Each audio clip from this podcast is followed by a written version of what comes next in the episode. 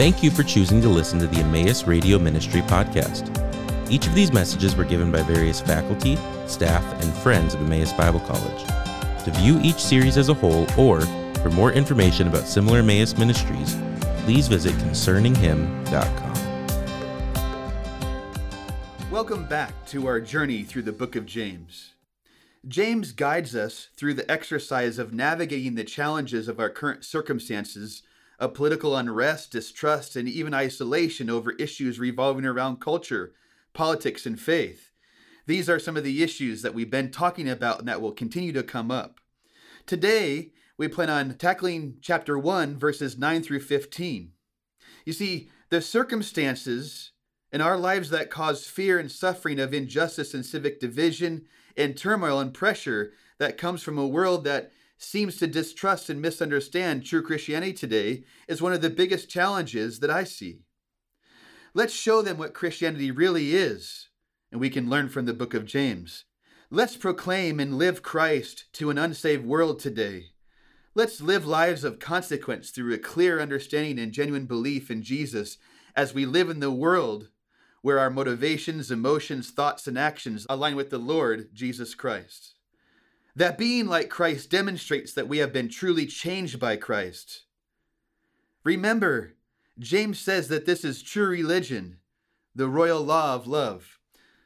As we've opened up James's letter, we've laid a foundation of genuine faith or right belief, trust, and surrender to the character and nature of God as we grow through trials, temptations, and suffering. With this in mind, James focuses his attention on the temptation of riches and the testing that comes through the possession and pursuit of loving them. It's important for us in our study to make sure that we see the connection that James is making between genuine faith and the love of riches, in that how we respond to wealth will reveal how we understand God and what we prioritize as His people, as Christians. Specifically, our response to material things will determine how we see respond, and treat others, especially fellow Christians around us in the church.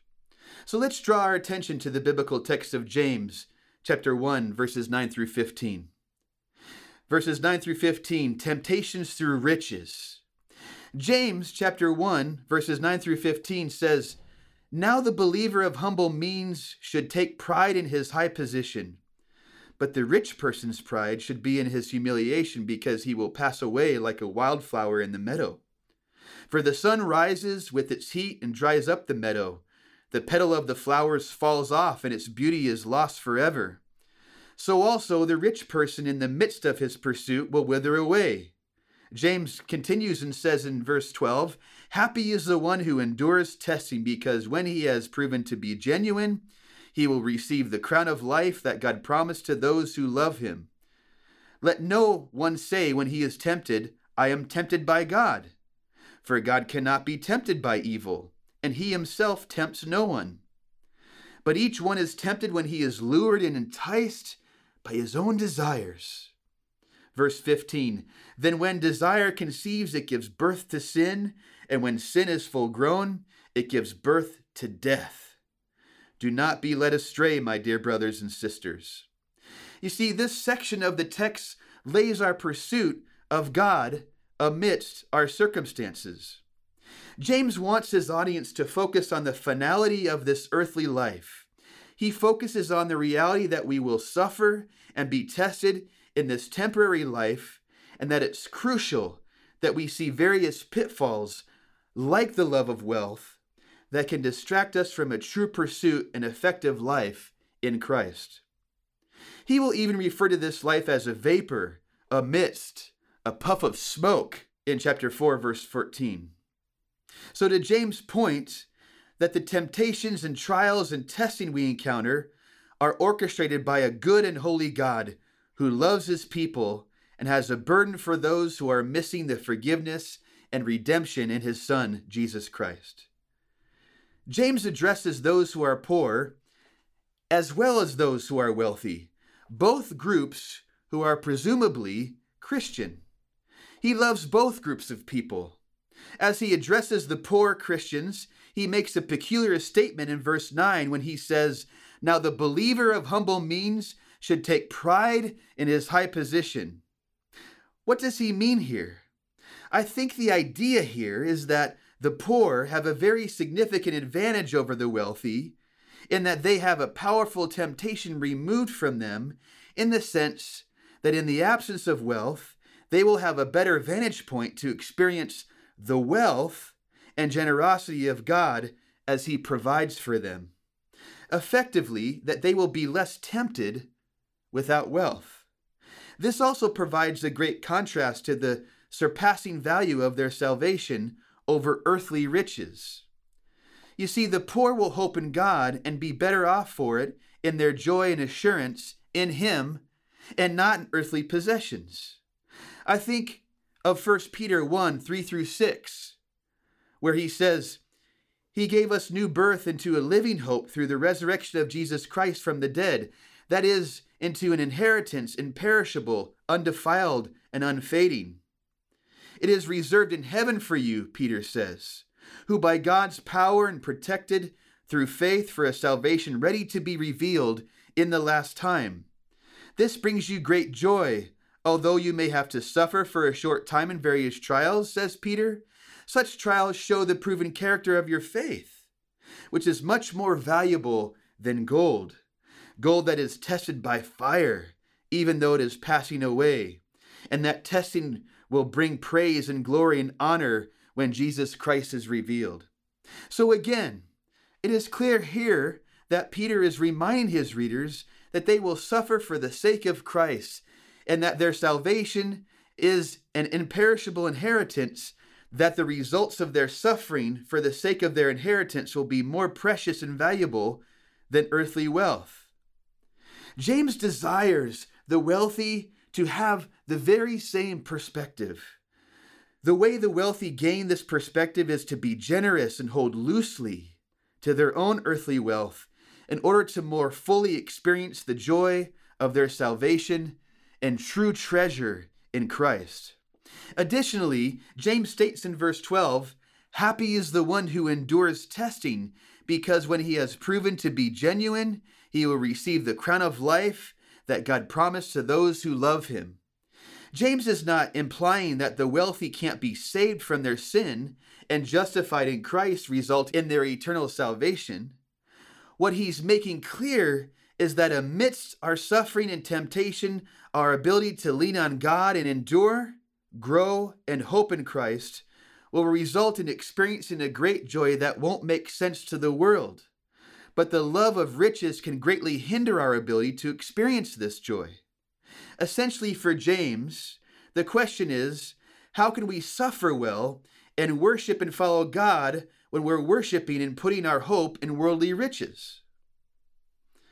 Who suffers and has joy? Who is tempted and doesn't give in to that fleshly desire that entices us, especially when it comes to wealth and material possessions? These responses aren't normal human behavior. It's otherworldly, as is the gospel, as is the crown of life. It's not from this world. This way of living proves that we will truly be given the crown of life, the fulfillment of our salvation. It's living out our faith in Jesus Christ through our motivations, words, and ultimately our actions Again, this is true religion, according to James. So, for the wealthy, he uses the topic of riches as the practical vehicle that is often a central part of all human cultural economic function. In other words, wealth is a common practical thing that his audience, as well as us as modern people, deal with on a daily basis. This is the everyday intersection that he addresses. Wealth reveals the focus and desires of the heart that in turn reveal our motives and determines our actions and words. For James's audience, it's apparent that wealth was that physical, tangible issue that exposed spiritual realities of their lives in Christ. Just how mature and focused and even spiritual were they? Did their thoughts, motives, and actions align with that of Christ Jesus? Were they practicing true religion before God? For the wealthy among them, James gives a stiff warning about wealth. The partiality and economic discrimination that is addressed in chapter 2 makes it clear that the wealthy Christians in this particular group were trusting in the comfort and the status that their wealth gave them. It gave them the illusion of security and power that caused them to be prideful and arrogant. They were prideful and arrogant in their wealth by trusting in it. That led to the belief that they were better than those without it. In turn, this caused them to mistreat this group, their brothers and sisters in Christ among them. This was obviously a temptation to them that James forwardly addresses and challenges. The important wisdom filled teaching about wealth here is very central to successfully having, using, and acquiring wealth in a manner that reflects the character and nature of Jesus Christ. How do we balance our own view on wealth and not allow it to cause arrogance and pride? How do we use wealth and not allow it to give us comfort and security over that which God is and supplies to us? How do we prevent a love of wealth that leads to us demeaning and even devaluing others who don't have it? Well, James uses a couple more effective word pictures to help his readers understand what is before them. In verse 10, he points out the natural and inevitable fact that all people, even wealthy people, will still die and pass away, just like a wild flower in the meadow does. Secondly, in verse 11, he specifically points out that the beauty and appeal of the wild flower will fade as the seasons set in and change. When this occurs, the flower withers and dies, and their beauty is lost forever.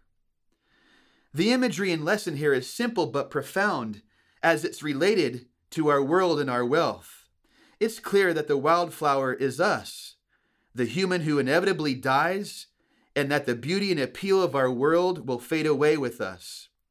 In other words, our wealth, status, accomplishments, awards, even material possessions, and material goods are temporary and will not last. That humans are eternal, but the goods, systems, and material of this world aren't. They simply won't last. So James is saying, prioritize accordingly. Be sure that you understand that the temptation of wealth can cause you to invest in temporary things and can lead to valuing material things above other humans and even God Himself, particularly other believers who aren't wealthy. It's sobering to realize that this can cause us to actually love our wealth over loving our fellow Christians. An additional temptation is that boasting in earthly wealth is incompatible with the heart and attitude of Christ. The world boasts in temporal things. Christians boast in our need because Christ fills what we're lacking, and ultimately, it's not material things. We can also love our wealth over loving and pursuing a lost world for the sake of Jesus Christ. Again, loving God and people over wealth is the true religion that James talks about. Thank you for listening to the Emmaus Radio Ministry podcast. This ministry is possible because of the generous contributions from our partners around the world. For more information about partnering with us, please visit emmaus.edu/partner.